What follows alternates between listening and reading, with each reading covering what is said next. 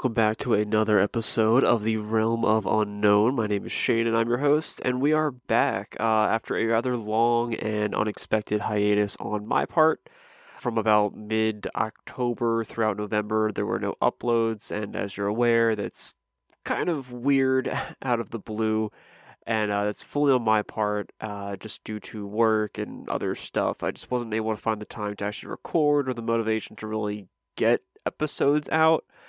Um, I'm still sort of working through that, but setting aside time to make sure that I have a backlog that I can actually just rely on from now on and just pull from when it comes to, you know, needing an episode for the week. So, with that, we have some uh, interesting topics I have laid out that are essentially roadmapped throughout next year.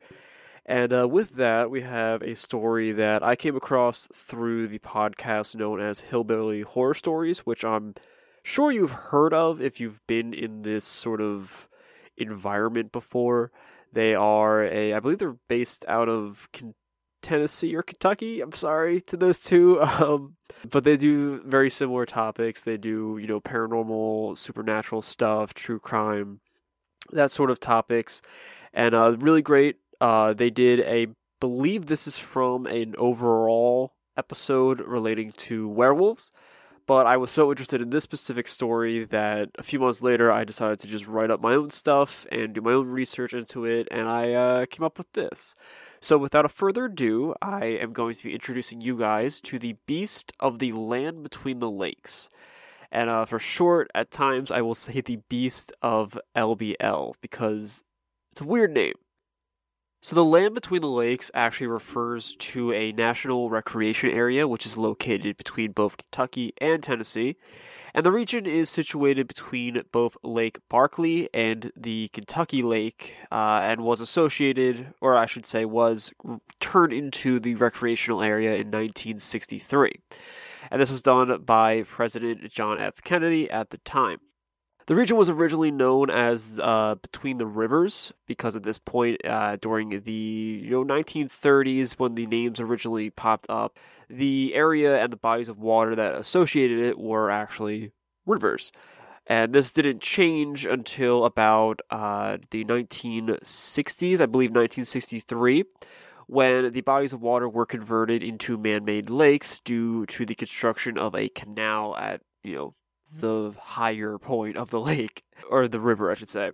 The average small town type of feel is very prominent within this region. Uh, it has a very good old American type feel uh, when it comes to you know the atmosphere, the environment, the type of people that you'll come across. So it's a very, if you can think of rural, small town, middle America type atmosphere, and uh, that's actually a reason as to why a lot of these stories come about, and we will discuss that as we go through when it comes to the paranormal and strange encounters of LBL. So, despite the new development and sort of modern focus on the region in past decades, again, the area has a very sort of rural feel to it, and with that comes a variety of strange occurrences from nightly spirits, Indian curses, mysterious lights in the woods, and possibly the most bizarre and what we will be spending most of our time focusing on today a bipedal creature which is said to prowl the landscape, known simply as the beast between the rivers, or the beast of the land between the lakes, which is what most people know it as today, being the Beast of LBL. The creature itself is typically said to look rather like a bipedal wolf, uh, why most people associate it to being a possible werewolf sighting. It stands around 7 feet tall with clawed hands, powerful jaws and teeth, glowing red eyes or yellow eyes in some instances, and uh, is cloaked with a rather rotten stench. Supposedly, accounts uh, and tells of these strange sightings date back into the region's earliest settlers, this being Europeans who came into the location, uh, specifically French trappers and hunters, who claimed that the forest uh, had a massive beast that was lurking around that was both half man, half animal. Now, it should be noted that uh, from what I can find, there's not really any firm uh, establishment of any Native American stories. I will vaguely mention it, I believe, later on into the notes. However, just keep in mind that this isn't one of those stories in which natives were the first ones to talk about things. It's very much the Europeans and then afterwards whoever resided there. So the French trappers who moved into the area, they referred to the beast simply as loup garou, which I'm probably pronouncing wrong, uh, and it is often blamed for the disappearances of hunters who just sort of went away in the woods at night. Uh, according to native Shawnee tribes, this is pretty much the only account that I could find when it comes to the region. Uh, according to the Shawnee tribe, this abnormality uh, is actually linked to the spirit of a powerful shape shifting shaman and the outside influence of individuals coming into the region sparked the emergence of the creature as a sort of warning or omen of the forest. So, again, it's very much tied to the resurgence of Europeans into the area that this creature may have popped up just due to them being there. So eh, that's why sort of why there's not any further back stories relating to native lore because it seems as though it's directly related to them being taken out of their land. So keep that in mind. These settlers, however, did not heed the warnings, and uh, they would have their lives, uh, their livestock killed. And by all accounts, it seems as though a hairy wolf man or wolf-like creature was to blame.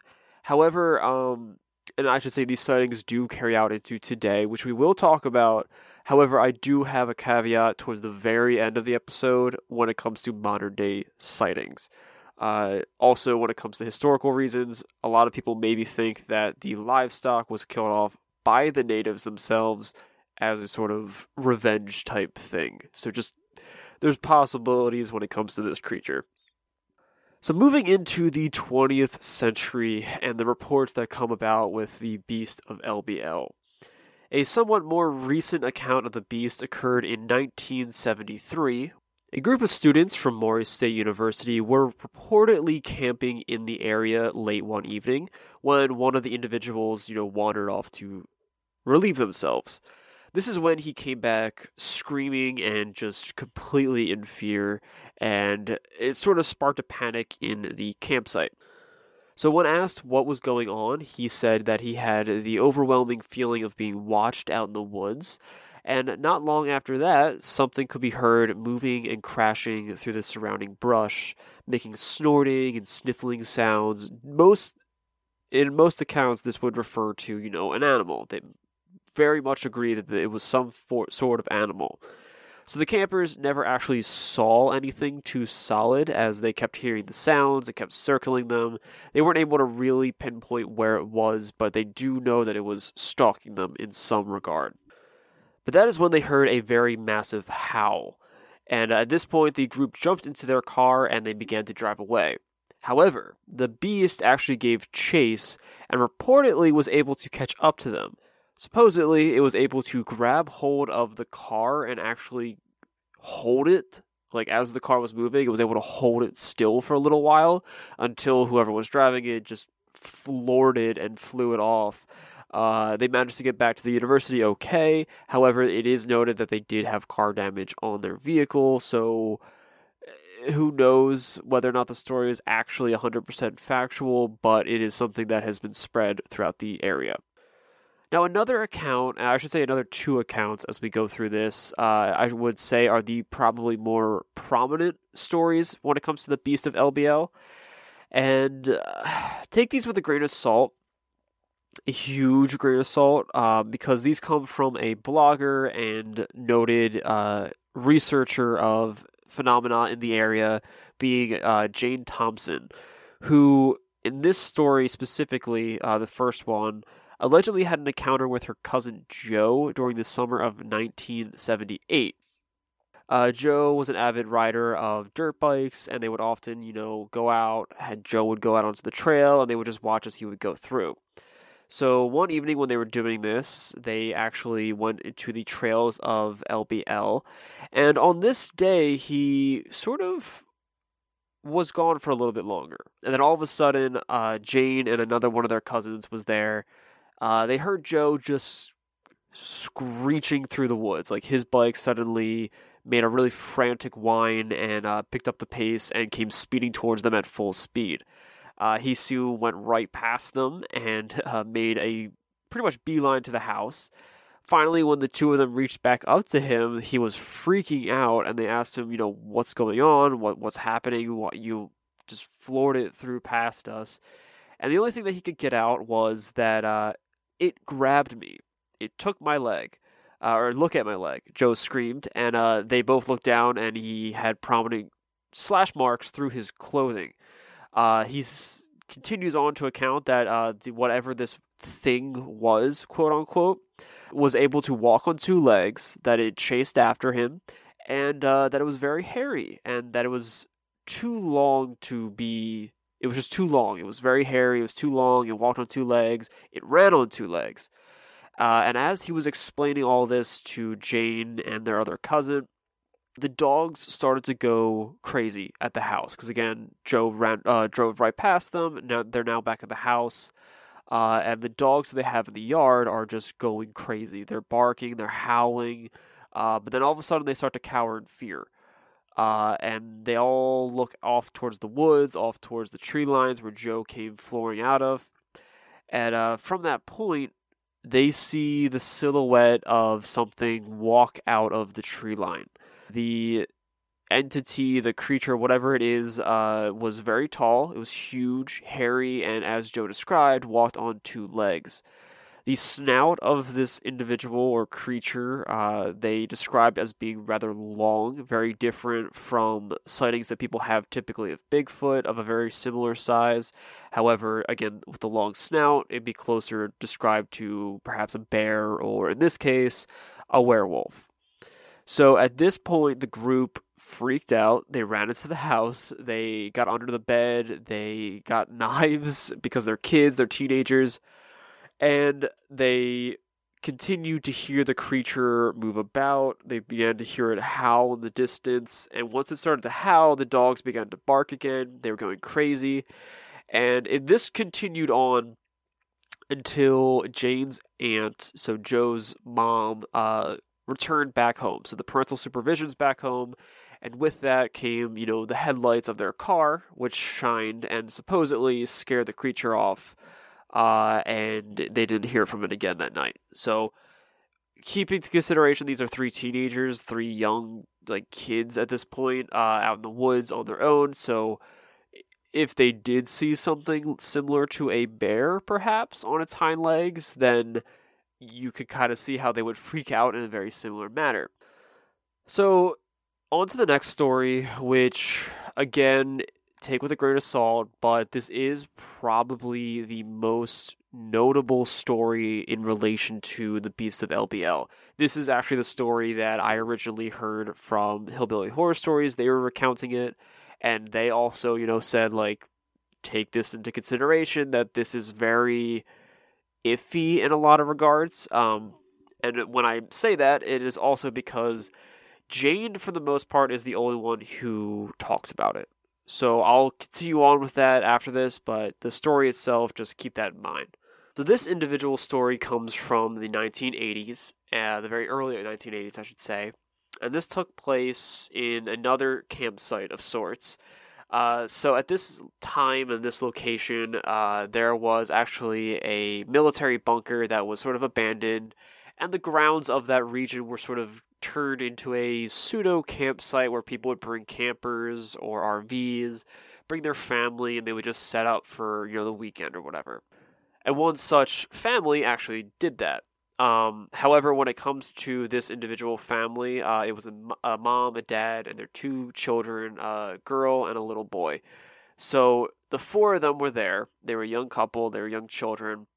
Uh, they went out to the campsite. They were towards like the end of the campsite, like closer to the woods, further away from the rest of the campers. And after a while, there was a report.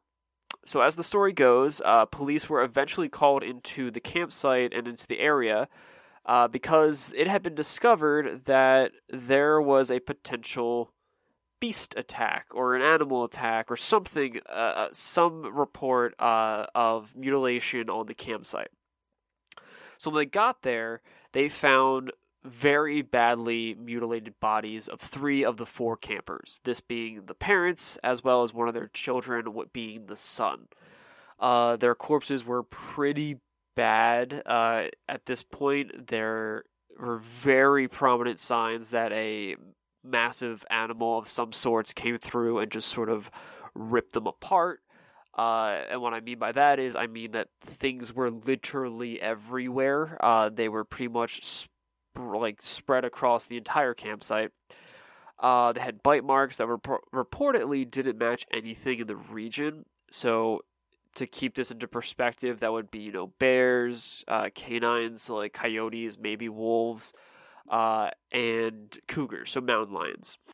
Those are the, like the biggest things I can think of in the region. I don't know if uh, Wolverines get that far down. I don't think they do. But aside from those, there aren't really larger animals here in uh, the United States that would have that level of ferocity to take down a whole family, essentially.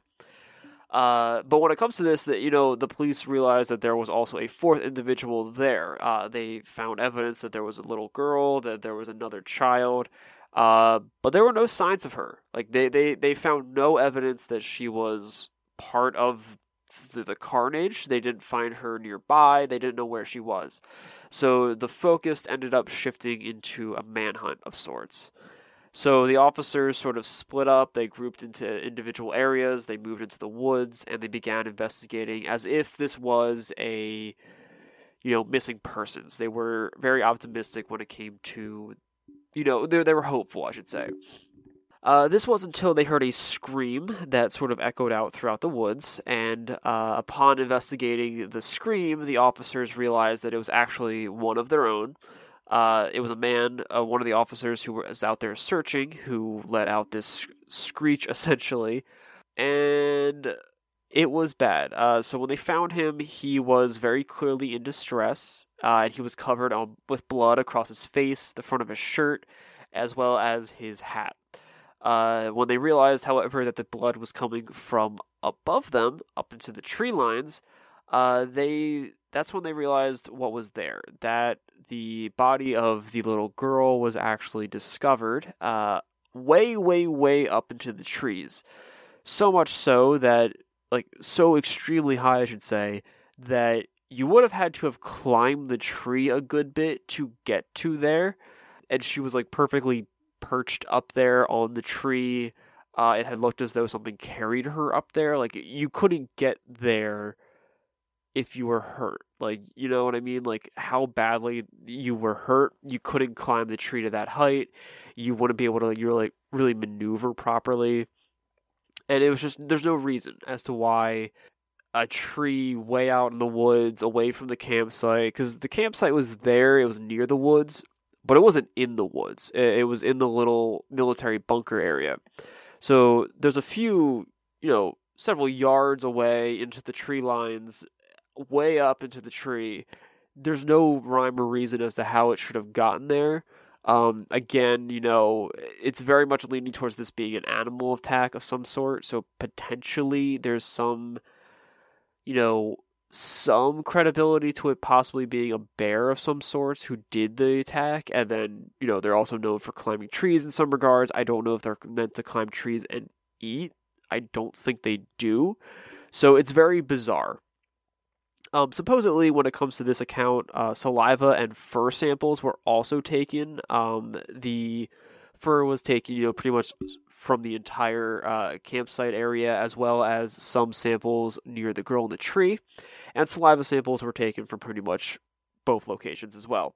However, uh, they were sent off to get it analyzed, and they came back as being a sort of unidentified species, very similar to wolves. Uh, they were an unidentified canine species of sorts.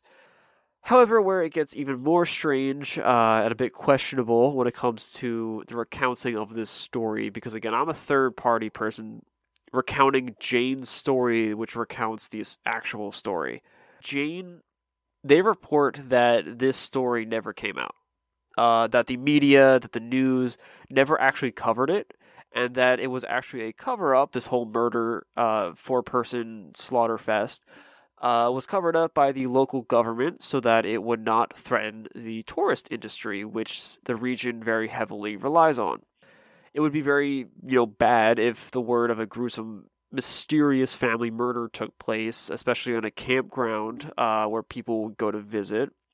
So they sort of locked it away. Uh, they did they told the media not to talk about it. They told the police not to talk about it. No one talked about it. However, it got leaked through sources uh, and eventually got to Jane somehow. Uh, a again a blogger and avid paranormal investigator slash researcher of the region. Uh, but she was the first one apparently. Um, and again, this took place back in the '80s, so take it with a grain of salt. Again, huge grain of salt. But it's very bizarre to think that you know. I should say there's a lot of skepticism when it comes to the online community with Jane and her reports of this particular story. A lot of people uh, are very accusational, saying that this is just you know a fabricated urban legend, but she remains pretty adamant that this is what happened. Perhaps maybe not all the details 100%, but this is the general story that you could expect. And there are, you know, there are several stories that come out, and she continues uh, to sort of support her I, her idea of this story by saying that there are several stories of werewolf-like creatures at LBL, and that fishermen, campers, you know, boaters, hunters, they all see these things that hikers hear howling. So she remains pretty confident that there's something there at the very least that something is in the woods uh, to sort of support her story. Um, however, I would say it's the shift focus from Jane because again, it's very hard to actually dive into it because it is so like she's the only source and she doesn't source where she got that story. So it, it just understand that. Uh, if you do want to look into it, I believe she's known as the Cloaked Hedgehog uh, over in her blog and as well as her YouTube channel. So if you want to look it up for yourself, go feel free to. Um, but just again, understand that she's the only source in this story.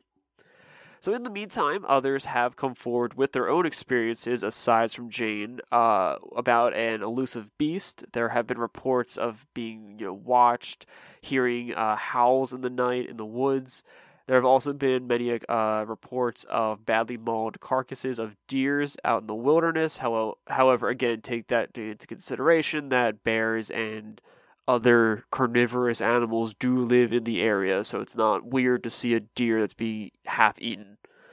Individuals also report, specifically hunters, that they don't like the area, that they do think that the area is somewhat cursed, and it's sort of like a folklorish legend on their parts to just kind of avoid that area of the woods for one reason or another. Uh, when it comes to physical evidence of you know the beast of LBL, there really isn't any aside from you know accounts of potential hair, potential saliva, mysterious footprints here and there, maybe quote unquote nests that were used that supposedly something slept in. However, all of them are inconclusive at best, uh, and some of them don't even have any sourcing to find that evidence again. So most of what we have to go off of is eyewitness testimony and uh, reporting from you know third party individuals. It's very very word of mouth type story and not one that you can actually you know physically see evidence based off of. But if you are interested, um, a very solid you know organized timeline of events when it comes to presenting, you know, the the Beast of LBL comes from a documentary by Barton uh na- ooh, Barton Nolly and it is called Hunt uh, Hunt the Beastman High Strangeness in Western Kentucky, which I myself have not watched because I do try to avoid firm documentaries and uh, you know specific podcasts while I'm doing the research because I kind of like to look into the sources on my own and make my own conclusions. Uh, mainly because if I listen to it too firmly, uh, then my kind of my kind of view of the story is gonna get a little bit skewed. Hence why I waited like two, three months to talk about this uh, after listening to Hillbilly Horror Stories, and they, even they were like a third party thing. So I, it was like a very small segment of an overall werewolf themed story. But yeah, if you are interested in that, again, it's called Hunt the Beastman High Strangeness in Western Kentucky. And as a sort of wrap up, uh, just some potential explanations for the beast uh, of LBL. There's a lot that exist out there. Several theories from all sorts of individuals and eyewitnesses claim that it could be something either similar to or in some cases different from Bigfoot, uh, being a large bipedal creature some saying that it is just an actual werewolf out in the woods, or some actually say that it is a potential dogman, which there are several sightings of across the United States uh, in various varieties, so maybe something we could discuss later on down the line. Uh, but that's another theory out there. Others actually say that it might just be, you know, a misidentification of a different animal, perhaps, you know, a dog or a wolf, uh, or in some cases, a bear that might be up on its hind legs. Um, black bears, I believe, are the most common in that area. I don't think grizzly bears get down that far into Kentucky, so we'll see. I don't know specifics, but I would say black bears are the firmest account. That's probably the closest thing to what you could probably say is what it is and even some, you know, we mentioned with the Shawnee Native tribe, uh, some actually think it might be some sort of spirit of the forest or some native, like, warning type thing or omen of some sorts. Uh, so some people maybe lean towards a more paranormal side of things. Now, finally, I do want to mention something that came up during uh, looking into this that I did not see when it came to other recountings of the story and this specifically came from the Hopkin or the Hoptown Chronicles, which is a local newspaper in that region. And this is how the story of the Beast of LBL kind of affects the people who are originally from that area. Uh, so, more specifically, they don't really like the idea that the area was turned into a recreational area by the government. Me, you know, meaning it would be government land, it would be public land, that sort of stuff. You couldn't hold private uh, land rights in that area, I don't think. So a lot of people actually lost the region in which their family was in for a very long time. Uh, there are a lot of personal cemeteries in the region. There are a lot of homesteads in the region. Now, being that being said, uh, native tribes probably would have said the same thing back when the, the land was being taken. But you know, that similar argument of you know you're kicking us out to make it room for something else. Um, a lot of people don't like the story due to the negative light that it gives uh, and the attraction that it brings from outside influences. Uh, because again, it's a very small area. A lot of people have family roots there. Um, again, there's cemeteries there dating back to the 1800s, and that's all gone. A lot of in a lot of cases uh, that allure, that mysteriousness of middle America ruralness is just gone, and they are very upset with that. Not everyone, obviously, but a good portion of the community does not fully enjoy the existence of this beast story, and they say it is all fake, it is all fabricated. Um, that it is being blown out of proportions based off of stories and legends from the region which they themselves do say is just a thing that happens. Like the woods are weird, the rural area is a very mysterious feel to it, and uh, so it's expected that stories like this would pop up from time to time. However, they do believe that the beast of the land between the lakes is just one of those stories that has been blown out of proportions due to the resurgence of the internet, due to more people's interest in the region, as well as, you know, interest in this overall strangeness. So it's definitely something to consider. I would say it's definitely questionable after looking into the story myself. Um, I, I would like it to be somewhat real. It would suck though because people potentially had died because of it. Uh, but overall, I think it's one of those weird stories from Middle America that just give that goodness when it comes to paranormal stuff. Uh, it's definitely one of something I didn't hear about until actually getting into this sort of stuff. Again, you know, listening to another podcast of very similar topics. And it's definitely something that I would like to look into further to see if there are any updates as of recent years. Um, I have not found any. But if there are any, and you guys do have any stories or family stories, definitely feel free to reach out to us over uh, reach out to us over you know social media or email uh, when it comes to recounting your own tale or even to rebuke old tales. You know, feel free to say it's all fake because I definitely like having that open discussion. And that's actually going to wrap up for today's episode. Uh, yeah, so I hope you guys enjoyed it. Again, we are going to be back for the foreseeable future of things. Uh, obviously, things are in turmoil when it comes to the country, but hopefully that doesn't affect just sitting down and recording audio because I would like to continue this as much as I can. So feel free to look us up over on social media. That's Twitter and Instagram at Realm of Unknown. I'm also bringing back the Facebook page. Uh, it's just a place that I post articles now and then. Um, feel free to like it if you wish. And if you wish to support the podcast, you can do so in a variety of ways. Uh, the first being the Patreon, which is Patreon slash Realm of Unknown. We have a one, three, and five dollar tier list where you can get behind the scenes content, bonus videos, and audio, as well as other discussions and articles that I come across that we will discuss. You also get monthly polls for Patreons, so feel free to look into that. There's also a few free things that you would uh, be might, might be interested in if you so please.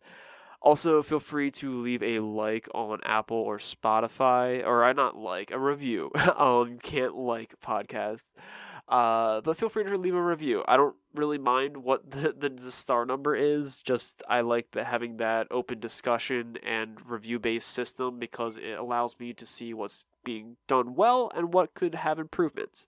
So feel free to do that. Uh, and until next week, I hope you guys remain spooky and have a good time. And remember, stay safe and everything too. All right. This episode is brought to you by Visit Williamsburg. In Williamsburg, Virginia, there's never too much of a good thing. Whether you're a foodie, a golfer, a history buff, a shopaholic, an outdoor enthusiast, or a thrill seeker, you'll find what you came for here and more. So ask yourself, what is it you want? Discover Williamsburg and plan your trip at visitwilliamsburg.com.